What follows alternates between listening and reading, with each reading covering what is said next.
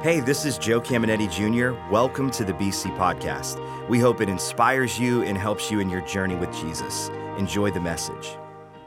Hey, well, good morning.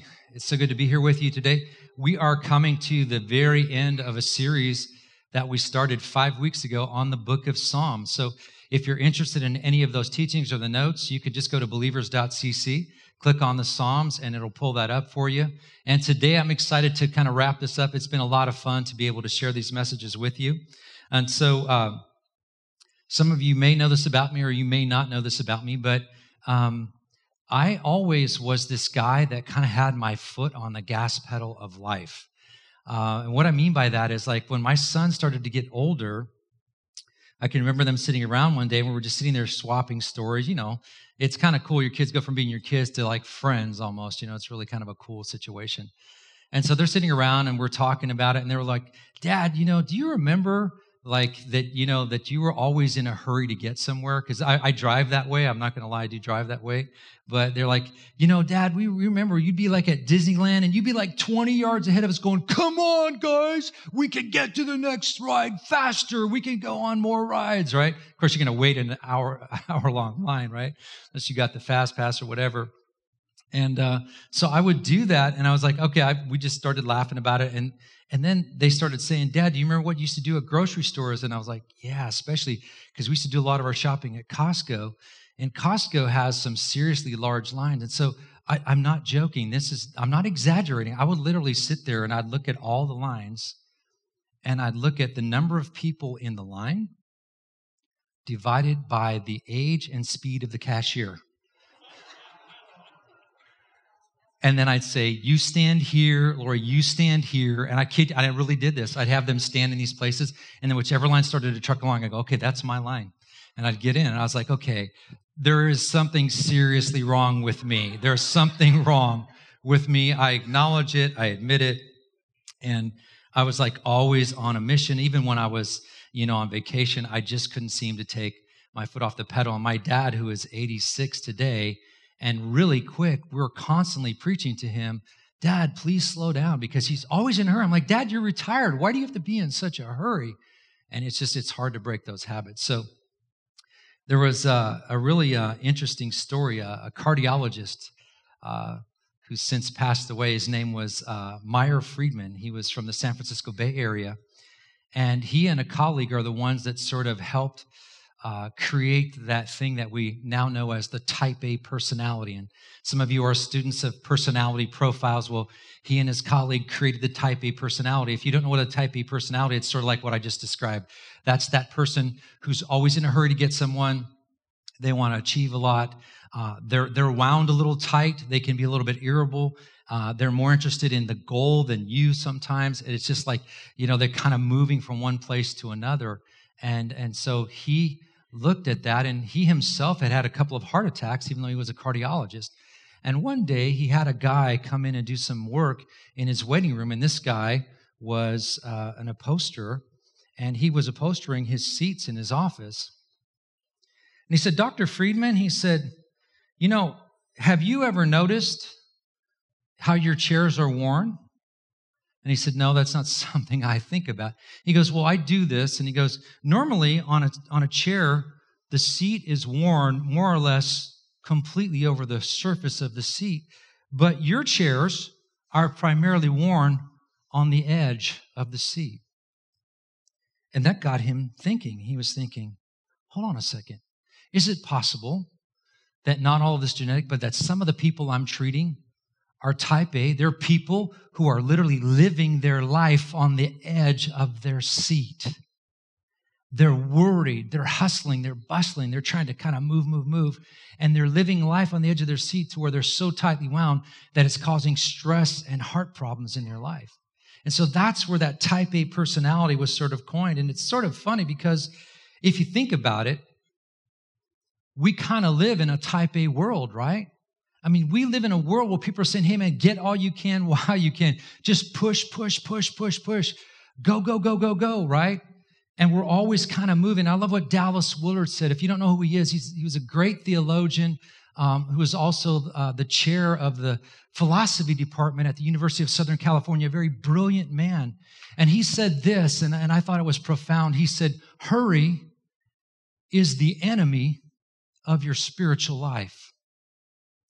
Hurry is the enemy of your spiritual life. He doesn't mean that you can't be busy because we can be busy and productive, but being hurried is a different thing. And that's what when we're living on the edge of our seat does to us. We kind of have this hustle, this bustle. We're kind of uptight. We're at each other's throat. But Jesus is going to show us an alternative way of life. And that's what we're going to talk about here today. We're going to talk about how you can have a different way of life. And we're going to look at something that is meant to help us live life outside the hurry up offense. And unfortunately, this is a psalm that we're going to look at today. It's really called the Psalm of Psalms. It's a psalm that ironically very often just gets read at funerals, but it's meant to show us how to live life. And so we're going to look at that in just a second here. And here's the main thought I want to get across to you today. It's simply this sheep were made for a shepherd. Sheep were made for a shepherd. And that's not bad. I had to get that in one, at least one time. You have to do that once, right? But it's a good thing, right? So I want to do something a little different this morning. A lot of you have memorized this psalm, but could we read this out loud together? And as we do, I'd like you to notice that this is not spoken of another person, but this is personal. The Lord is my, I. This is all very personal. Let's make it personal. Are you ready? The Lord is my shepherd, I shall not want. He makes me to lie down in green pastures. He leads me beside the still waters. He restores my soul. He leads me in the paths of righteousness for his name's sake. Yea, though I walk through the valley of the shadow of death, I will fear no evil, for you are with me. Your rod and your staff, they comfort me. You prepare a table before me in the presence of my enemies. You anoint my head with oil, my cup runs over. Surely goodness and mercy shall follow me all the days of my life, and I will dwell in the house of the Lord forever. Now, here's what I know about life I can choose, if I want to, I can choose to be my own shepherd. I can choose to live as if I'm my own shepherd. But the problem is, is that if I choose to live that way, then everything is on me. I've got to watch out for me. I've got to have my own back. I've got to take care of all the details of life. And so what happens is when I'm my own shepherd, it pushes me to a life on the edge of my seat where I'm worried about all kinds of stuff. I'm worried about my money and my finances. I'm worried about my marriage. I'm worried about my kids. I'm worried if I'm not married. I'm worried if I don't have kids. I'm worried about my health. I'm worried about my parents' health. There's all kinds of things that will just kind of weigh us down. If we're our own shepherd, then it's on us to resolve those issues. But if the Lord is our shepherd, then there's a different way to live. And Jesus told us that worry is counterproductive. It actually doesn't help anything. Like that old quote of Mark Twain I am an old man and I've seen a great many troubles, but most of them have never happened.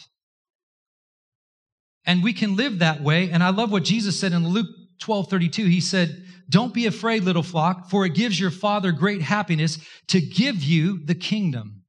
First of all, we're called the flock. He's the great shepherd and it gives the father pleasure. The father, just like you take pleasure in being a blessing to your kids, your heavenly father takes pleasure in giving to you. Psalm 103 says that we are his people and the sheep of his pasture. Now, I know that doesn't help my self esteem a lot when I'm likened unto a sheep, but that's who I am. And I am a sheep and you are a sheep and we need a shepherd. So let's look at verse one. I'm going to read two passages back to back. It says, The Lord is my shepherd. I am never in need. God my shepherd, I don't need a thing. And yet everything about society is telling me I need more things. That I'm not, that I am in need. They're, they're telling me I am in need. Have you ever noticed just to sell you some kind of, uh, let's just say allergy medication? When they sell me allergy medication, they don't just say, here's our product, here's what it does, here's the price. Go see your doctor. They have a story. And the story's about this cute little puppy dog. And if I just love my puppy, you know, it's like, it's like this really intricate thing. What is that? Those are brilliant marketing people who found out that they can suggest to us enough uh, in stories to make us want things that we don't really need, but we think we're in need, so we're discontent. How many of you have ever bought into that thing where I've got to have that? I mean, I've literally gone toe to toe with my wife. I've never won, but I've gone toe to toe with her before. I'm just kidding. But she, she and I have clashed over things because I was like, I've got to have this. She's like, but you know how much money that is? I'm like, I know, but you know what? You want me to be happy? You want me to be happy, right? I've got to have this. How many know a lot of the stuff that you just had to have? You know what? Years later, it ended up in your garage sale for pennies on the dollar. That's how bad you had to have it, right? But we, we always think we're like one purchase away from what we really need. But the Lord knows what we need and He wants to give us the kingdom. But He says, look, if you just make your priority following me and seeking me, I'll add all those things to your life. I'll take care of you. And so, as a member of His flock, I don't have to go through life worried and hurried. And here's another thing most of what you and I know about sheep, if you're like me, most of what you know is not firsthand, it's through TV, right? I mean, I can literally think I've had a few encounters with sheep in my life. I mean, I've seen them at county fairs. Um, I've seen them when I took my kids to petting zoos, right? Uh, and I can think about when I was 14 years old and I was in Ireland and we were driving to my uncle's beach house in Ireland and we're on these little one lane roads in these little tiny matchbox cars. Hopefully they're bigger today, but we were like squeezed in my uncle's car and we had to stop because this guy was bringing all these sheep across the road. And trust me, he was in no hurry. There was no hurry going on there. And I was like, that's kind of cool. I've never actually seen a real shepherd before, right? But most of us, we don't know much about sheep. But you know who did? The guy that God used to write this psalm knew a lot about sheep. You know why? Because he was a shepherd. That was his trade. He grew up as a shepherd. So he knew what all the responsibilities of a shepherd was. And he also knew what sheep were like, their tendencies, and what kind of help sheep needed. And so he begins to share with us that the Lord is our shepherd. And in John 10, 14, Jesus makes very clear who he is. I am the good shepherd. I know my sheep and they know me just as the Father knows me. I know the Father and I give up my life for the sheep for my sheep. So if you and I have made a decision to follow Jesus, then he is our shepherd. And look at what Jesus said in Matthew 9 36, because Jesus saw with eyes that we didn't always see with. How many of you know that when Jesus looked at people, he sometimes looked past the rough edges. He sometimes looked past all their failures and their mistakes, and he looked at who they really were. And he always called out who they really were in life so they could be that person that he created him to be. And in Matthew 9:36, he says, "In what pity he felt for the crowds that came because their problems were so great and they didn't know what to do or where to go for help. They were like sheep without a shepherd. Look, we need a shepherd. People 2,000 years later are not that different than they were then. People today, when they encounter struggles in life, they don't always know what to do and they don't know where to go. But we have somewhere we can go to, and that's to the Lord, our shepherd, because we'll never be in need when we go to Him. And I think about this. Um, I have three sons. My youngest son is 28 years old today. And, and I think about when each of my sons were born, you know, even the oldest one, when they were born, it wasn't like, you know, I know we want to read books and get all this information about being a dad and a parent and all that. And there's nothing wrong with that, but there's something in you, right? And I was a little bit weird. I'm not going to lie. I was a little bit weird because, like, we'd have the baby come out, and then when they were going to take the baby away, I always be like, I'll see you later, Lori. I'd leave her and I'd follow the nurse with the baby. I'd say, I'm coming with you. And she'd say, What are you doing? I said, I just want to make sure you tag the right one. I don't want to take the wrong one home. It was kind of weird. I did it with all of them. What can I say? But when I became a father, do you know what? Nobody had to really say, Here's what you need to do for your sons. I knew from moment one, I would take a bullet for that kid. That I'll work two jobs. I'll work whatever's necessary to put food in his mouth. I will do whatever I have to do to get clothes on his back. That kid never had to worry about a thing. My sons didn't wake up going, Oh my God, where's our next meal coming from? Or how are we going to pay this month's rent? That wasn't their responsibility. I was their shepherd. I was watching over them. I was nurturing them, loving them, and making sure that they had the opportunity to be great young men. I wanted my ceiling in life to be their floor in life so that they could pursue all that God had for them. And if I am that way to my sons, how much more is our Heavenly Father that way to us? He is the great shepherd. I will never be in need, for I was young and now I'm old. I don't want to say that. Somebody else is saying that. I'm quoting a scripture. It's not me personally. I was young and now I'm old, but I've never seen the righteous forsaken or his kids have to beg for bread. God is faithful. Verse 2 He makes me to lie down in green pastures. He leads me beside still waters. What kind of sheep lay down in green pastures? Sheep who feel protected and not threatened. Sheep who are full, because a sheep that's laying down, that's when they chew their cud, that's when they process. And he says, beside still waters, this is where they can quench their thirst and it's peaceful and they're in this nice environment. And all of this is kind of leading up to what's about to happen in verse 3 because what he's doing is, I love what it says, he makes me lie down. How many know sometimes God has to stop you and make you chill? Like I know people personally, I know people that literally do not know how to sit still. I mean, they don't, unless they're sleeping, they're always constant motion. I'm always moving. It's like God's like, I'm gonna make you lie down. I'm gonna make you lie down. Why? Because God knows we need to recharge our batteries. We need to restore, our souls need to be restored. We need to chill. And so in verse 3, he says, He restores my soul. Why is that? Because every one of us get burned out. Every one of us get exhausted at times. Every one of us hit that point where sometimes we can't take it anymore. I can remember when I was a younger pastor, there were just some days, and it was newer to me then, there were some days where like like you'd start out in the morning and you'd hear like person after person after person come in and all they brought that day were problems.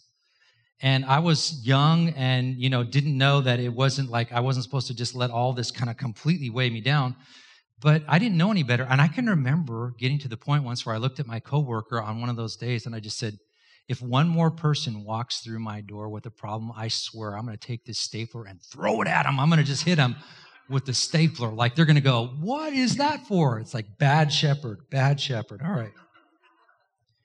But I love this because it says that he restores our soul. Well, why would he restore your soul if you didn't need it? Apparently, you and I need that rejuvenation, restoration. He'll revive our soul, he'll renew our strength. And how many of you in here? I know I have a, at least one brother in here that's a serious runner. This the most I've ever probably run in my life is like five miles. But my wife, for probably about 15 years, used to run roughly a minimum of like four to five miles a day for probably five days a week. She'd take our dogs out and she'd run. Sometimes she, if she felt she wanted to go harder, she'd do 10 miles. Now, I stopped doing miles on concrete because my knees started yelling at me after I ran. But here's what I know even if I'm on an elliptical machine today, there's points where you feel like you're hitting a wall, right? Now, this is scientific stuff. They don't quite know scientifically why this happens, but they do acknowledge that it does happen. But you can be going and you feel like you're ready to just stop, right? People that run marathons, like they've come to the grind. It's like they don't have one more step, and then something comes along called a second wind, right? What happens when you get a second wind? It's like, I don't know what happened to all the pain. I don't know where it's all gone, but suddenly I feel the energy to just keep on going. And that's what happens. When He restores our soul, it's like God is breathing a second wind into our life and getting us ready to keep going. We catch our breath spiritually. He leads me in paths of righteousness for his name's sake. So, what exactly does that mean? Well, first of all, it means that God has promised to lead and to guide you and me through this maze called life. And here's what I know about me I cannot see the end of the road, but He can. I have not been to next Friday. Have you? Jesus has. Jesus has been to 2019 and back. He is both the beginning and the end. He is the Alpha and the Omega. He knows the end of the road. He knows where He's trying to get me, and He knows where He's trying to lead you. He knows where He's taking us, and we have to trust Him in that process. And so, what happens is very often when you're faced with decisions in life, I don't know if you've ever done this, but have you ever just wrestle over a decision that you had to make and you had to make the decision? Do you ever just feel like you're in a tennis match where, like, one moment you're saying, this is the right answer, and then somebody whacks the ball and goes, no, that's the right answer. And you're like, no, this is the right. And you're just going back and forth and you're torn. And you're going, God, you got to help me. Well, here's the cool thing God has promised that He'll help you make the right decision. You won't always be perfect, but He'll help you make the right decision. How do I know that?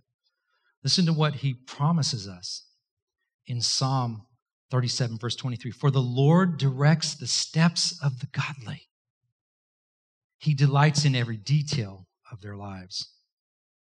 God is ordering and establishing our steps. Now, listen, this doesn't leave a lot of ambiguity to it. It's not like, well, he might sometimes and sometimes he doesn't. And it depends on how well you're following on that given day. No, it says the Lord directs. That's either true or it is not true. There's no in betweens. God is ordering your steps. Yes, you may not follow perfectly, but He has a way of getting you where He wants to be. Even if you're going circuitously to that location, God will still make sure that He's going to help you get where you need to be. Proverbs 16 9 says this A man's mind plans his road, but the Lord directs his steps. What does that mean? We can come up with all these plans that we want to. Uh, and there's nothing wrong with planning. I mean, the Bible talks about the positive side of plans, but we can plan things. But at the end of the day, if we're following Him, He will make sure that He gets our feet on the path He wants us to walk on. How does He do that? I'm going to tell you what I believe the primary way He does that is, is found in John 10, verse 3.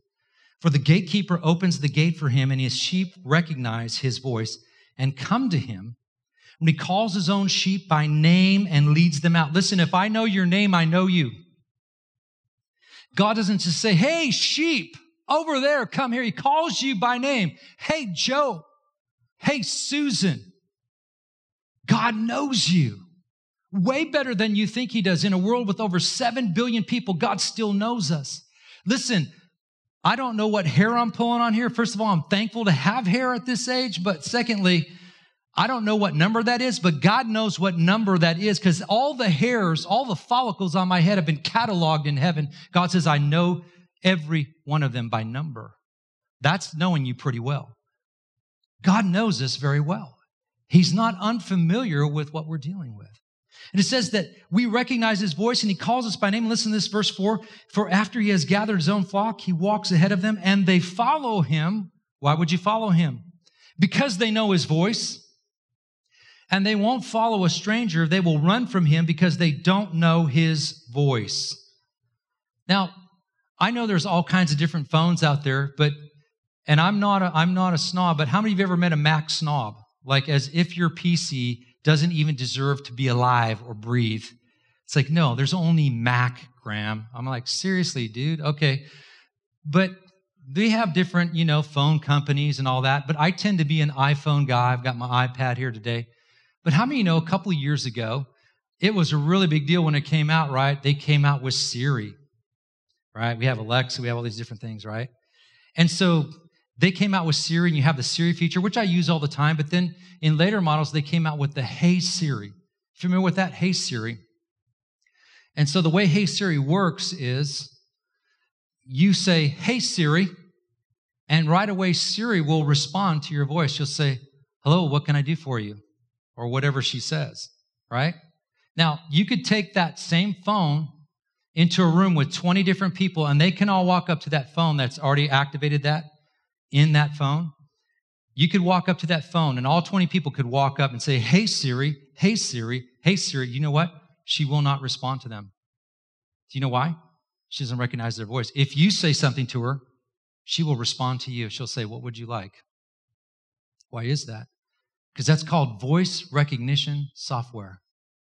What does that mean? It takes you through a series of questions where it's using this software to recognize your voice because what they know with voice recognition is they know that in the same way that thumbprints exist, there are voice prints. And those voice prints are recognizable. And do you know what God does with his sheep?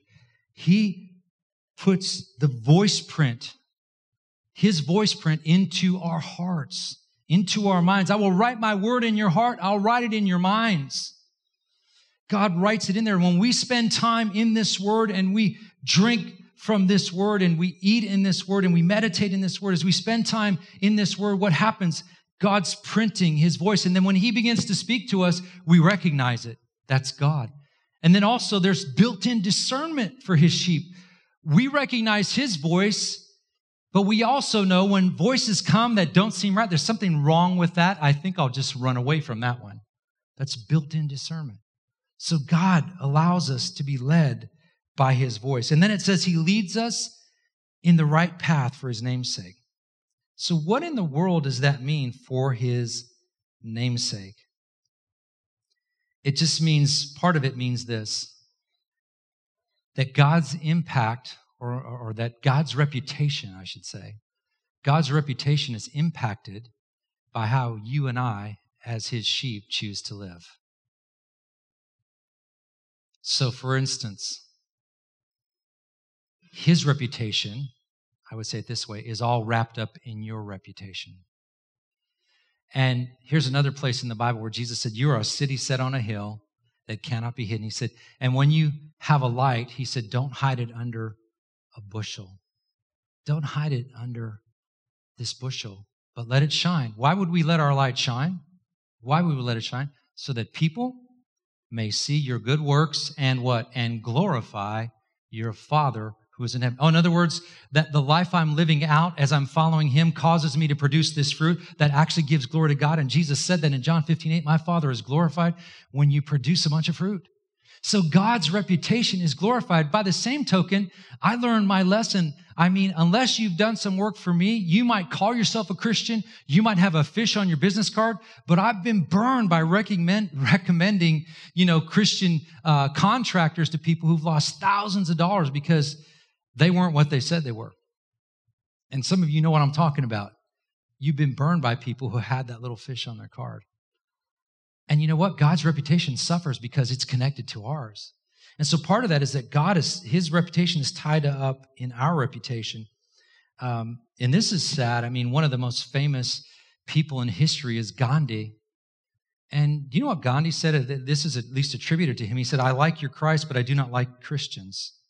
They are so unlike your Christ. It is said that when Gandhi came to America, that he went into the South, the deep South, where we know there's tremendous open hostility and racism, at least back in those days, because this guy died, what, you know, in 1950 or something. And because when he went into the South, he went as a very dark skinned man and he experienced all the hatred and the vitriol of these people who claimed to be Christians. And in his journal, he wrote that that was one of the reasons he would not become a Christian was because of how those who said they represented Christ treated him.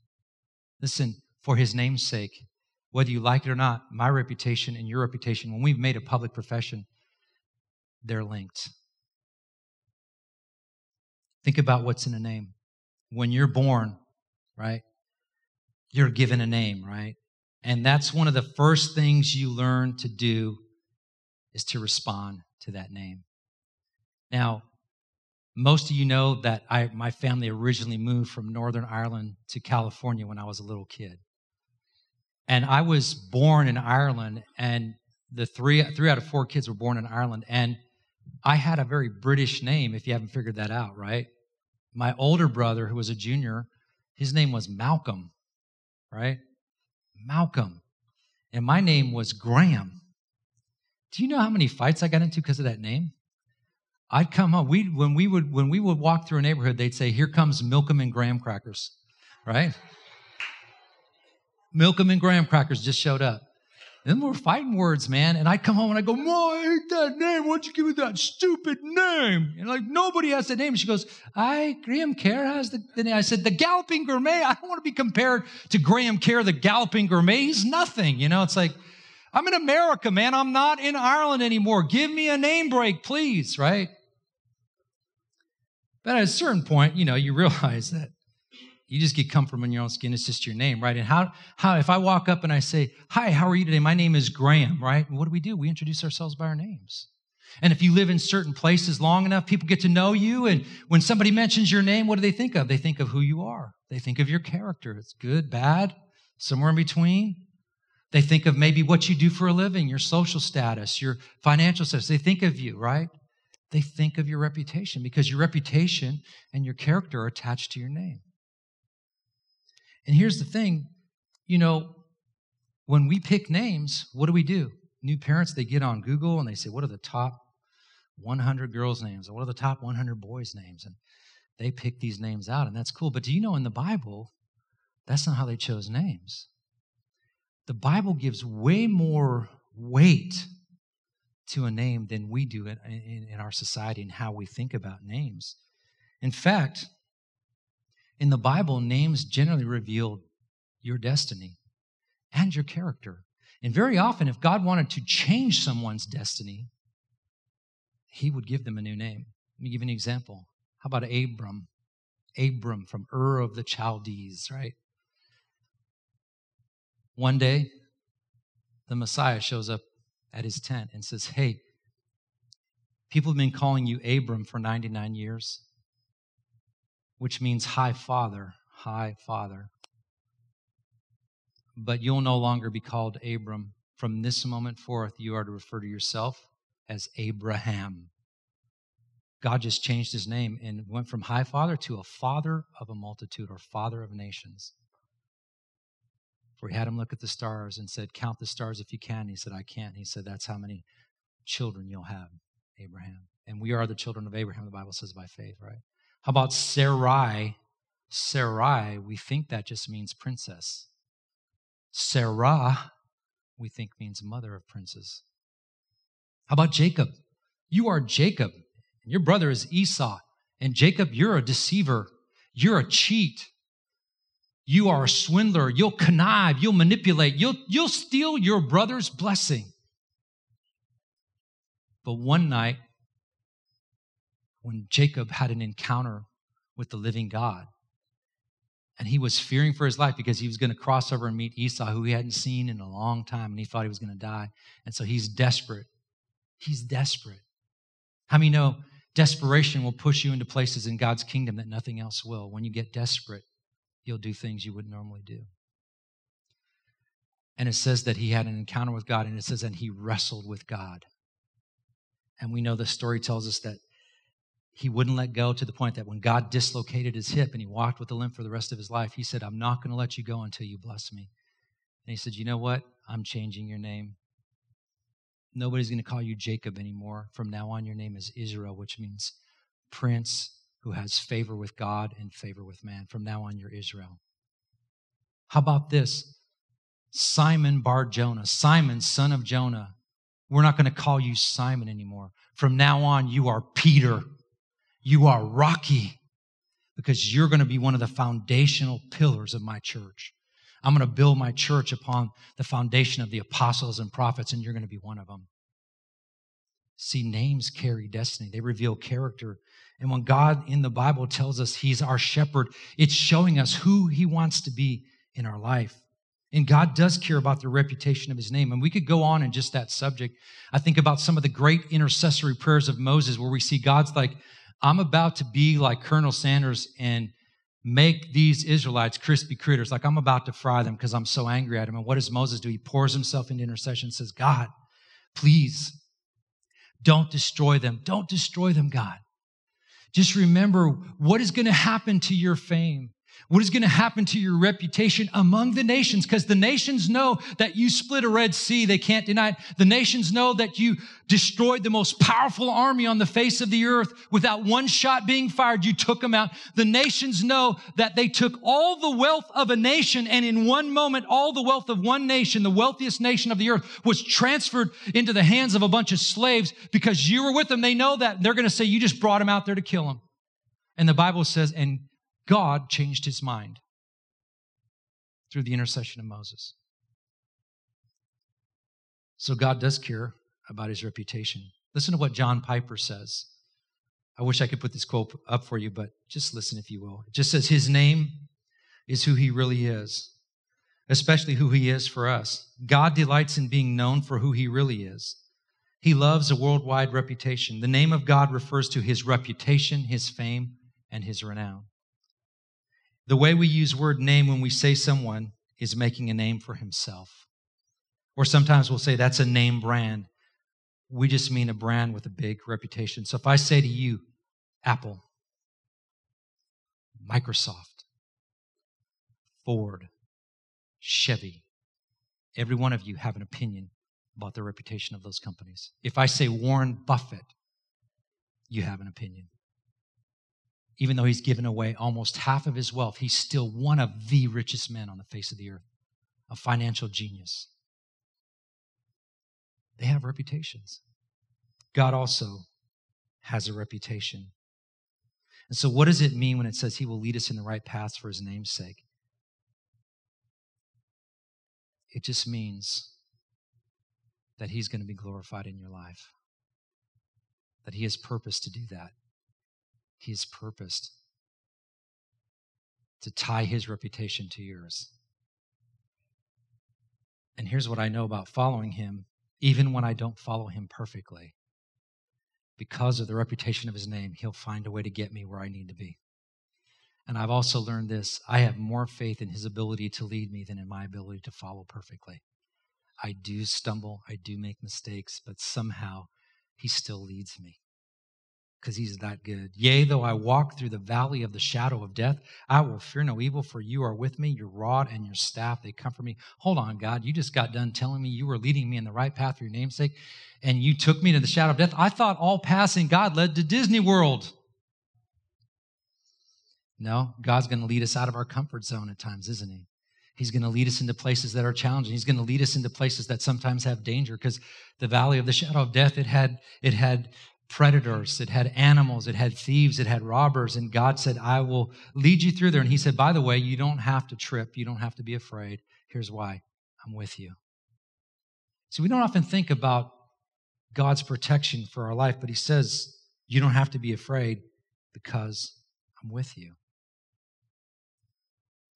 How many of you know in Exodus 15, I believe it's verse 3, the Bible says the Lord is a warrior, which is why the people in the Bay Area rejoice in the Golden State Warriors. Anyway, I'm just kidding. That, that didn't get any laughs in the first service, so thank you for humoring me. He's not that kind of warrior, but the Lord is a warrior. His presence makes walking through the valley of the shadow of death possible. You know, this passage, Psalm 23, has walked through more funerals than any other one I can think of. This has walked through more hospital rooms than any other psalm or scripture I can think of. This has walked through literal physical battles. This has walked through the toughest times in people's life because it is a source of comfort. Why? Because God is promising us that's who He's going to be. I've got a rod and a staff up here. It's a horrible graphic. I'm not going to lie. I probably could have drawn one better myself. But, anyways, you know, those are the weapons of a shepherd, right? One of them is when we kind of get off kilter and out of line, what does he do? He just kind of gently puts that hook around us and kind of says, Hey, you know what? I told you to go right, you went left, but let me help you. Let me help you, right? And the other one, though, is a club. And what is that there for? If someone ever picks a fight with one of my sons, they don't know this, but they just picked a fight with me. If anyone ever picks a fight with you, they don't know this, but they just picked a fight with God. And He's got the club of all clubs. God's got your back. And if God is for you, show me the person, the spiritual entity, the problem that is greater and bigger than your God. There is none. His rod and staff brings us comfort. I love what Eugene Peterson said. He said, Our lives are lived in both the company of the shepherd and the shadow. See, it's we're able to handle the shadow because of the shepherd. So we can walk through those seasons in our life. Verse 5 You prepare a table before me in the presence of my enemies. You anoint my head with oil. My cup runs over. So God gives us this five star banquet and just feeds us out of the abundance of his goodness. And it says here that we're eating from his table what in the presence of our enemies? You know i don't know about you but if i had enemies watching me i might feel a little bit nervous but apparently god's protection and care is so great for us that we can sit and feast on him even while there's enemies present because he's got our back. He's taking care of us. He anoints our head with oil. Well i don't want anybody anointing my head with oil but what that means is i want your renewal your prosperity your joy your healing to flourish. It's symbolic. It'd be like me on a hot summer's day when i used to do the yards in my parents house and i would just rip my shirt off and be in my shorts, I just dive into that pool, man, and just come up going, ah. Some of you, that's a hot, hot shower on a cold day. God says, I'll, I'll refresh you, I'll anoint you, your, your head with oil. My cup runs over. That's talking about God's generosity and abundance. You know, I know um, when my kids were growing up, um, we used to, for a period of years when they were young, we used to, uh, along with all the cousins on Sundays after church, we'd all converge on my parents' house and um, all the cousins, I don't know, there'd be like 10 of them up there and they'd be swimming in my parents' pool and playing around, having a great time. And here's the thing um, my wife, Lori, in particular, fed us pretty healthy. Like my kids laugh about not being able to trade their sandwiches at lunch because it was like turkey on Ezekiel bread with wheatgrass. You know, it's like, you know, nobody wanted that sandwich, right? And it's like, so they get to my parents' house, and my parents didn't eat this way, but my parents stocked their fridges and their cupboards with all the junk food that they knew. If they knew that they liked it, there would be a, a, a case of that thing. I mean, Snickers bars and chimichangas. And my kids would go up there. And of course, what am I going to do? Stop my mom and my dad from feeding my kids? That's not going to happen. So those kids knew it's like, I got the run of this town. You're just like, you just sit there and watch. And they just sit there and gorge themselves on this food. But I had one son in particular, one of my sons, when we would say, okay, guys, we're going in five minutes, five minute warning shot, because you got to go to school the next day. This kid would go five minute warning shot and he'd just grab hold of whatever junk food he could and he would just gorge himself like Nathan's hot dog. And I'm telling you, I can't tell you how many times be like, pull the car over, I gotta throw up. It's like, why do you do that to yourself? What am I saying? God is abundantly good to us and he's given us abundant life and we never walk out of there not having the overflow. Last verse and then we'll close. Surely goodness and mercy shall follow me all the days of my life and I will dwell in the house of the Lord forever. God's goodness really encompasses all of his character and all of his attributes. It's like a house is made with many rooms, but it's still one home. Everything God is and everything he does is good. And so that's his goodness. And, you know, Psalm 34 8 says, Taste and see that the Lord is good. Oh, the joys of those who trust in him. And I've said this many times, but, you know, I could tell you how great my wife's lasagna is. I could sit here and brag about it, but you know what? You'll never really know that until you taste it yourself. And that's what God is saying. He's saying, hey, my goodness isn't something you want to get secondhand. It's something that you want to reach out and say, God, I want to taste it. I want to experience it. And God is only so happy to give it to you. Psalm 23 6, one last time and one more translation, then we'll close. Surely your goodness and unfailing love will pursue me all the days of my life, and I will live in the house of the Lord forever. You know, one of the definitions of mercy is unfailing love. I think about a song that came out a number of years ago by Kim Walker and she did a song that was just it just kind of blew up back in the day and it was just it just used to have this hook in it that would say your love never fails never gives up never runs out on me. Your love never fails never gives up never runs out on me. And that is the love and the mercy that god has for us. It's never going to fail us. It's never going to give up on us and it's never going to run out on us. And for that reason we can wake up every day under his care knowing that today I don't have to just fend or provide for myself, but I'm under the care of the great shepherd. What a great way to live life. Let's pray. Father, thank you so much for all that you've done for us. Um, we're so grateful for that. And Lord, today I just pray for these people, Lord. If if there's anybody here, Lord, that's just uh, tired or weary, that just needs a refreshing, Lord, would you restore them? Would you restore their souls, Lord? Would you refresh them, Lord? Would you uh, just assure them, Lord, of your direction, your guidance, your protection, Lord? Would you allow them, Lord, to experience uh, that refreshing of anointing their head with oil and filling their cup to overflowing, Father, and just letting them taste and see how good you really are and experiencing your mercy. Father, we ask you to do that. And you know, as we close today, Jesus said, My sheep hear my voice. Jesus is the good shepherd. And the question I have for you today is Do you hear his voice this morning? I'd like to close this message by inviting you to respond to the voice of the Good Shepherd, to not respond in a tentative but a decisive way. Because sheep need a shepherd, and so do you, so do I. But the choice is always left up to us. So the question is Are you willing to trust the shepherd today? Are you willing to follow the shepherd today? Are you willing to put your faith in him and in his ability to lead you and protect you, to care for you? Because there is no shepherd like Jesus. Jesus said, I am the way, the truth, and the life. No one can come to the Father except by me. So the way we come is just through receiving Him as our shepherd king. And we do that by faith. So if you're here today and you're saying, I'm ready to make a decision to allow Jesus to be the shepherd of my life, to be the one that I'm following, the one that I'm putting my faith and my trust in, then I'm going to pray a simple prayer. It's not a magic prayer, it's just a prayer that when you pray, if you pray it from your heart, I believe God will hear you and He'll answer it. So if you want to make that decision today, I want to encourage you. Pray with me if you would. Church, will you help me pray? Just say, Father, I believe that Jesus is the Son of God, that He died for my sins, that He rose from the dead.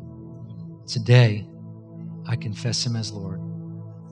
Forgive my sins and receive me into your kingdom. Hope you enjoyed today's podcast. There are a couple things I'd love for you to do. Be sure to subscribe, rate, and review this podcast. That helps us spread the word and impact more people. You can also help us see others connected to God by investing today at believers.cc/give. And if you want updates on all things Believers Church, check out believers.cc or follow us at A City Connected on Twitter and Instagram, or search Believers the Connecting Place on Facebook. The best way to connect with BC is live and in person at one of our weekend worship experiences. We have locations in Boardman and Warren, and you can get the service times and plan your visit at believers.cc. Thanks for tuning in to the BC Podcast.